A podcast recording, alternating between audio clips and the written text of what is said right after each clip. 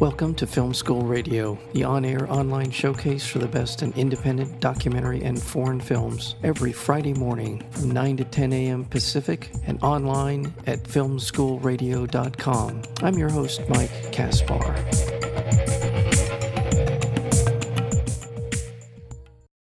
As imaginative as the creative process it documents, A Dog Called Money is an uniquely intimate journey through the inspiration, writing, and recording of PJ Harvey. Collaborating with Polly Jean Harvey is award winning photographer Seamus Murphy. They hatched a collaboration and it eventually became this amazing documentary film that takes them all around the world, including to Afghanistan, Kosovo, Washington, D.C. As we watch Harvey work on this record uh, called the the Hope Six Demolition Project, and it is a remarkable film. Uh, it takes us into many different levels of the creative process. It also takes us into areas of the world that are in conflict, including Washington D.C., and so many other things about it. And I'm really honored to have with us today the producer, writer, director, and photographer Seamus Murphy. Seamus, welcome to Film School Radio.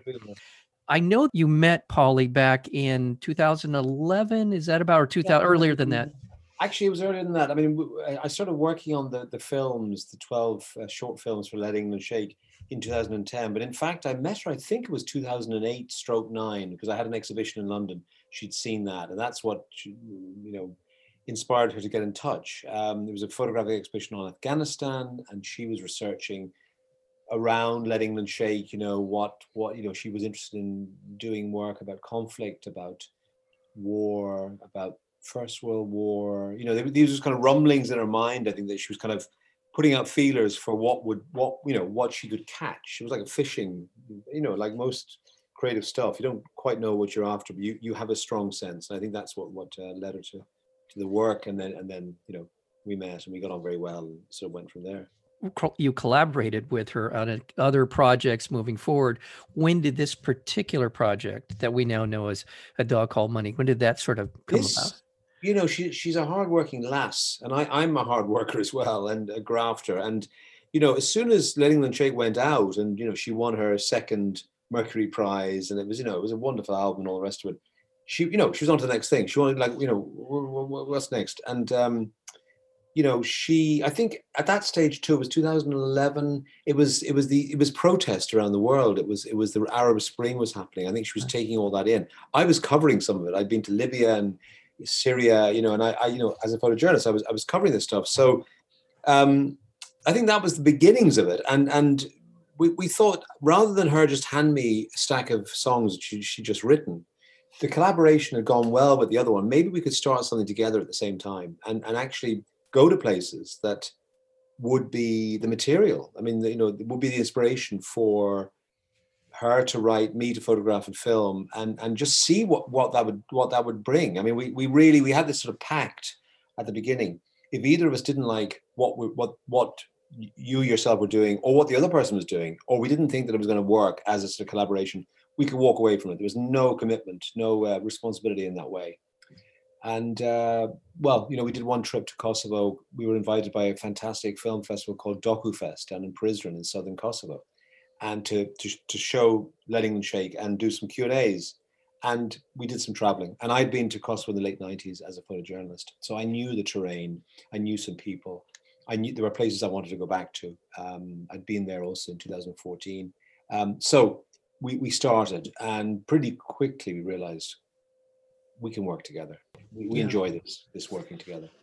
Yeah, it, it really does come across as a collaborative effort. There's that element, the world, the traveling around the world to these places like Kosovo, Afghanistan.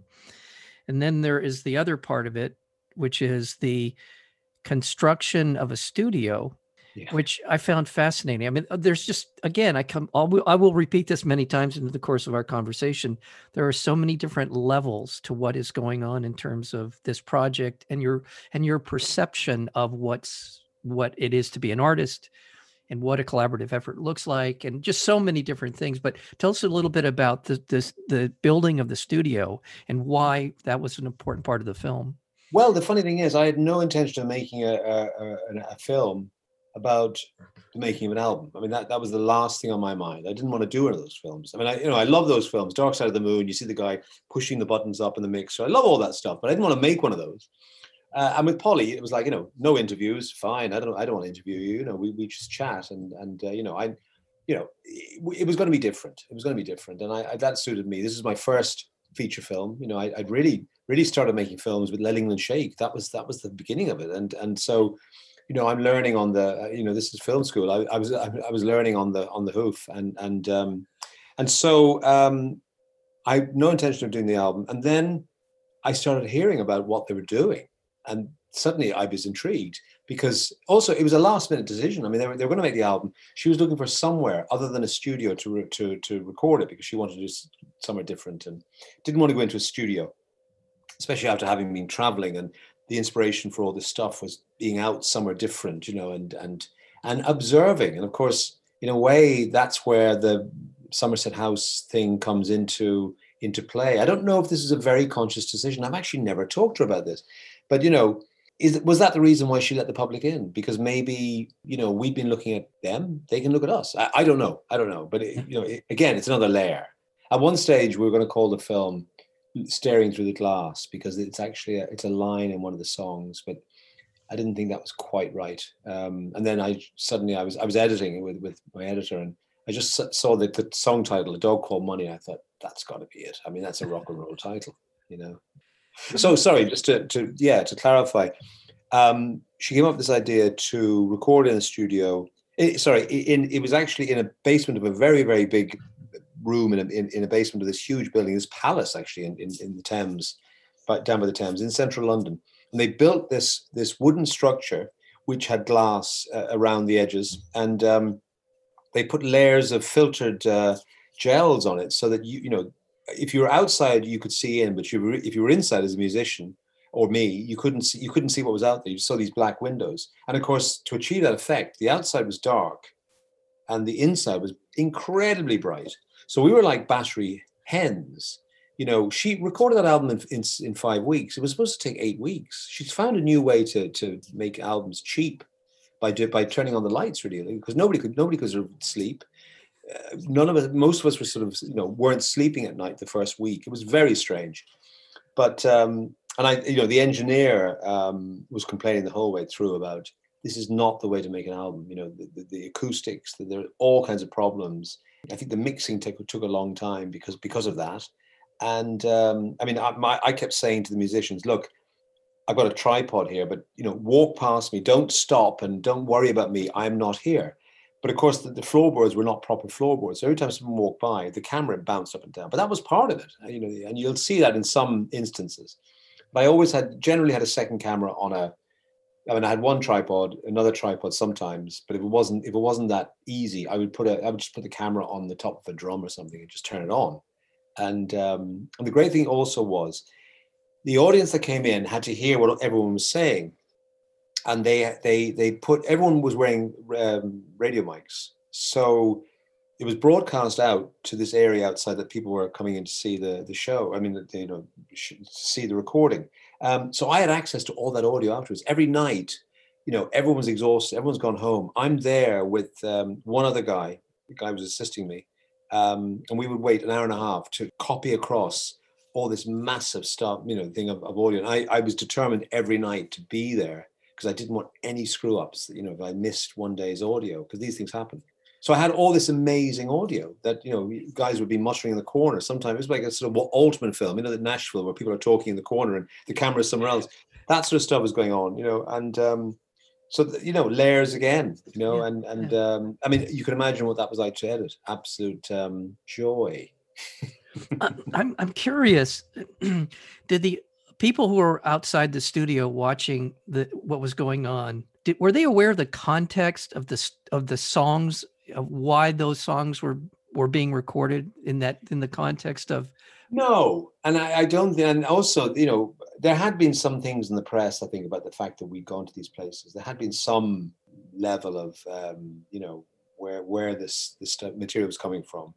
Um, but i think no and the other thing was that they weren't allowed to take any photographs.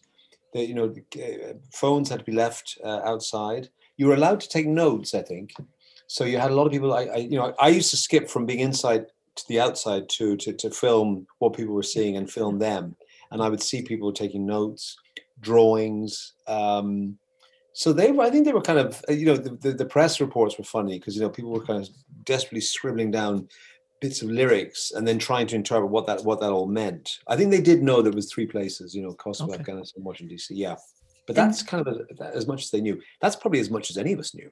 Well, well, what kind of impact do you think that it had? I do want to get to the part of the film where we're talking about these different places, Kosovo, Afghanistan, and Washington D.C. But I'm just kind of curious in terms of what Polly was uh, the impact it was having on her, knowing that people not knowing who they were or being able being able to see them, but the impact it's having on her. It's like a live performance, but it's not like a live performance, right? So, and that energy that you, as a as a musician, derive from an audience, is sort of ghosting that that uh, that uh, environment, isn't it? Is well, that? It, it's almost the opposite. It's like I think when you you know when she's singing or, or, or, playing, you know, musicians feed from the audience. This was like the opposite. They would they knew the audience was there, but they weren't getting anything back from the audience. They couldn't see the audience. Right. You could sort of feel them at times. It was weird. You could, you could feel them sometimes, and and um, but I think it was what was also strange was I know I noticed this I, after three days of being inside. I went out to sort of do some filming and and and you know find out what it was like. And my my take on it was being an outside was God, they're really acting, they're really kind of playing up. They're sort of inside that for some reason they're they're showing off. This, you know, because I because I I was on the outside. I was I, that's how I was interpreting it. Actually, it was no different. Of course, it was just it was just you know I was on on another another side, and um, and also when I went back in, I was suddenly very self conscious because I'd been outside and I knew what it looked like and and what what your thoughts were looking at these people in that room. Yeah. So when I went back in, it took me about half an hour to get back into the sort of forget about the audience, just keep doing what you're doing. For the musicians, it must have been quite extraordinary because you know when, when, people are making albums, and I think you see that in the film, mistakes are made. You know, they can't do something, and somebody else has to do it instead of them. And and uh, you know, although the atmosphere was very collegiate and supportive, um, and it wasn't competitive, but you were still kind of you were still kind of on show and this was you know and, and you, you know normally they'd be on show amongst their peers but this was on show to the public and you know it was it was pretty intense i mean i think the other interesting thing was that i mean were, i had conversation I, I recorded conversations i didn't end up in the film about you know what'll happen if this happens what'll happen if you know we one of us gets stage fright and and and just you know claustrophobia or, or whatever and you know you want to get out and and what happens a great amount of unknowns. As it turned out, it was very smooth. I don't think anyone suffered in any way. And I think the album is is it's definitely affected by the process. You know, yeah, definitely. The, the, the songs seem very powerful. There's uh, the the stuff that we see in the film, it really very much taken by the the different. She, she's always been an artist who explores a lot of different kinds of music, and er, and and tends to very much personalize the experience in her work. She seems a a very uh, grounded to her own emotions, grounded, and she is expressive in that in all of those ways. So I I just I thought it sounded great. It sounds great as well as and to watch her perform, and I'm using air quotes there. Yeah, it's really fascinating to watch. Yeah. Really is, really is. And some of that audio, some of that audio would have been those little mics on people. Some of the audio would have been um, my mic on my, my camera, like little Sennheiser. Um, mixture of stuff, you know, whatever whatever sounded the most interesting, whatever sounded the most sort of um, appropriate, you know. Sometimes it was it was probably from the desk. But I don't I don't think we, we took anything from the desk in the end. Um, no, it was a really fascinating exercise. yeah. in mas- in masochism. I, I'm really a big fan personally. I'm sorry, you want to say? No, no, masochism. Sorry, yeah. yeah. Oh, okay. Self harm, yeah. um, I'm a big fan of music that sounds a little bit unfinished, a mm-hmm. little bit, a little bit not not slick and polished and all of it. I just I I like the rough sounds of, of music, and it's one of the reasons why I'm drawn to PJ Harvey is that her her her music and her her songs are so raw and so and and again all that comes across in the film. Would like to remind our listeners that we're speaking with Seamus Murphy. He is the director, producer, writer, as well as a photographer in his uh, award-winning photographer in his own right. And the film we're talking about is called A Dog Called Money. Uh, again, I love the yeah, you're right. I love the title. It, it is very rock and roll sounding. You cannot help but kind of draw that title into these places like Kosovo and Afghanistan. One of the notes I wrote down as I was watching some of these scenes from Afghanistan, knowing that the United States of America spent somewhere in the neighborhood at least a trillion, at least a trillion dollars in this country. And to see it now, today, as it is, is such an incredibly not tragedy isn't the right word. It's uh, disgraceful. It's it's criminal to see the condition of the lives of these people in the film. Yeah. A trillion dollars, at least, was spent in that country. Yeah. I, I, mean, I, you know, it's outrageous. Right. Go ahead. You know, but, but to balance that uh, to some extent, I mean, and certainly I, I totally agree with you. Anacostia, you know, that was one of the reasons that Anacostia was interesting to us because we've been to Kosovo and Afghanistan and we wanted to do something in America. We wanted to do something in the West, you know, but, but um, we were looking at DC because of you know the center of Western power, and DC is where decisions are made about places like Afghanistan and Kosovo. But then we heard about Anacostia, and your photographer who'd been there and was telling me about it, and it sounded extraordinary. That you know, in you know, it's not generally well known outside America, maybe maybe even within America, that DC has a lot of poor people. You know, and they have a lot of social problems, and that was very interesting to see that um, in the country that um, is you know the biggest country in the world, biggest country, the most you know most powerful country in the world. People are living the lives that they do. So that was that was an interesting balance, I thought. Yeah, you're absolutely right. You're, absolutely right. It's just uh, you're right. I just with Afghanistan, just the the without getting into all the politics of it, it's just, just to watch these people. What is utterly fascinating about uh, a dog called Money is that we watch the people in these places, Kosovo, Afghanistan, and how they navigate their lives and how there's this richness of, in some ways, this richness of culture and tradition and music. The music is the connecting thread in all of this, uh, and watch that play out. And then the other parts of it, which are not so wonderful in terms of poverty and violence and the rest of it. But I just, I, don't I don't know if I have a question. I'm just trying to get to the. I want people to understand that there. Well, I, think you're you know, but you you've hit the nail on the head in some ways. I mean, I as a photographer, people are the things that that that you know inspire me, drive me, and um, it was the people in these places and and and their lives and and and and what they were willing to to share with us and. Um, and that was that was really important. I mean, that was really important for her album. That was really important for the film. You know, to um, to hear what people are, how they're managing. Um, and um, and the, and the funny thing is that you know sometimes people in Afghanistan are having a better time of it than people in Anacostia. You know, they've got more hope. They may be better educated. Uh, they might have more prospects even. Um, yeah, no, it's it's a funny it's a funny old world. Yeah. Now, in terms of by the way, the blimp was a reoccurring motif in the film, uh, which I, again, it's you know it, it is it's it's really a uh, a metaphor for the United States and its relationship to much of the what we would call the third world, the undeveloped world. This is our relationship to have, as I think PJ Harvey says in the film, the ground. That's the that's the command post for ground control, right? Something along those lines of that being kind of the window, the eyes of the ground control, which really controls so much of their the violence in the lives of those people in those parts of the world, right? I think the line is something like beaming, beaming it back to Washington. Yeah. Yeah the uh, there's a couple of scenes, and, it's it's great to see Polly in these different environments. I I don't, I mean, I get a sense of her from the film, but she seems very uh, in, engaged. Uh, what's how would you describe when she, like as an example, the Tin Pan Alley of Afghanistan, where she's sitting around and they're creating music together. The, the the musicians there are playing traditional music, and then she starts to get involved.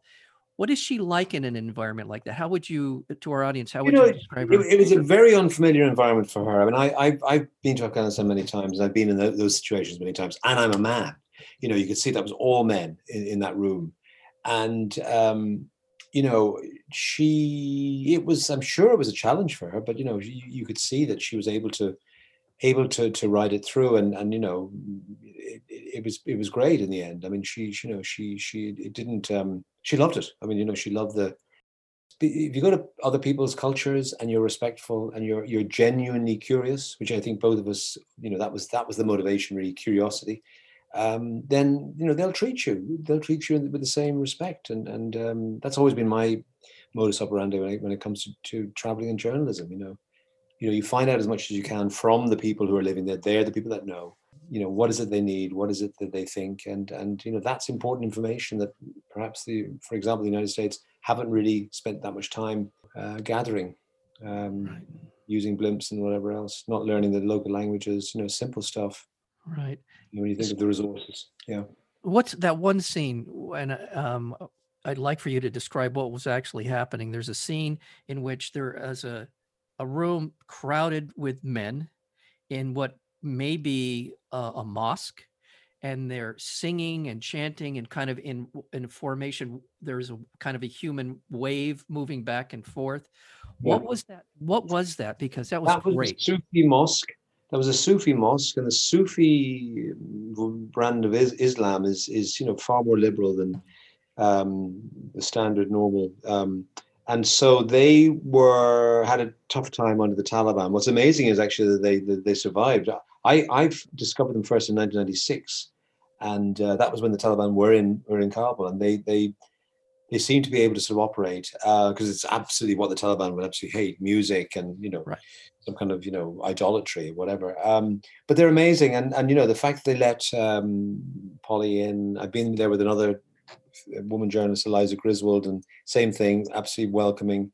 Um, but I, you know, that first time I went there in '96, just the the music of what I was hearing was just so incredible. Um, I just became, you know, I, every time I went to Kabul, I wanted to go to that ceremony, and it's every Friday. I mean, it's every, you know, it's every Friday. There's one that goes on all through the night, and I actually photographed that in stills. I wasn't making films at that stage; I was shooting just stills. 1990, sorry, 2004. Uh, I spent the whole night with them, and and um, you know, they get into it's like whirling dervishes. They get into a state of ecstasy. Yeah. It's a yeah. trance, like it is. It is. Yeah, yeah. It's it's amazing. Yeah. I mean, it's just that scene was I I I wanted to spend more as much time as possible with that because it's joyful, the singing, the the sort of the movement. They're they're dancing as much as you can with a room full of people, but just yeah. all of it was just it just swept really swept. And then up. some of it's quite uh, I wouldn't say violent, but it's almost aggressive. The, the the the the grunting and the noises, and it's you know it's a little bit threatening and a little bit sort of. um um, yeah, no, it's, it's, it's amazing, amazing place to be, to be in the middle of it, you know, amazing place. And, and, you know, very cold outside and it was boiling inside because of you know, the, the, body heat and all this energy being, exp- and then, and then there was food afterwards and tea and that was great. Great way to spend Friday. I mean, really. Funny thing is, I had a story that I, I was trying to find. Every time I, have tried to find that mosque, I always get lost. Now, the same driver, Rasul, you know, we work together all the time. And we always, both of us, it's like a spell comes over us. We never know how to get there. And I was desperate to get there this time because I wanted to, you know, get there in time to do set things up and everything. Couldn't find it, and it was like desperation. And I said, "Look, hang on. There's a there's a blind man in the corner. There's a blind guy begging." I said, "Let's ask him because you know he's blind. So maybe with his his hearing, maybe he's you know really attuned to this, and he'll hear it." And apparently there, was a guy behind us who we'd been stopping and starting in the car you know, and he was getting really pissed off with us. And then he sees us stopping and asking directions from a blind man. He blew a fuse. I thought it was great. oh, that's a great story. Well, the film, it's being released through Abramorama, and you can go there to find out more about the film at abramorama.com, and it's listed on the front page. And eh, the film, again, is called A Dog Called Money. Uh, if people want to find out more about you and your work, where would we send them to? What, I've got a website, SeamusMurphy.com. Okay, Seamus. It's not it's not really that up to date, but anyway, there's work there. Yeah, to do some work on it. There's some beautiful photography uh, photos there, so check it out. It's it's wonderful. Well, I can't thank you enough. This I just had so much fun with the film. I thoroughly enjoyed it, Fantastic. and uh, there's so much about her that you just want to embrace uh, not only is it her her her spirit but also her collaboration with you but she just seems like a, a, a terrific artist and in the yeah. in the truest yeah. sense of the word and yeah. uh, well i thank you so much Seamus Murphy the film again thank is called so uh, you're very welcome uh, the film again is called a dog called money thank you for being here on film school radio thanks a lot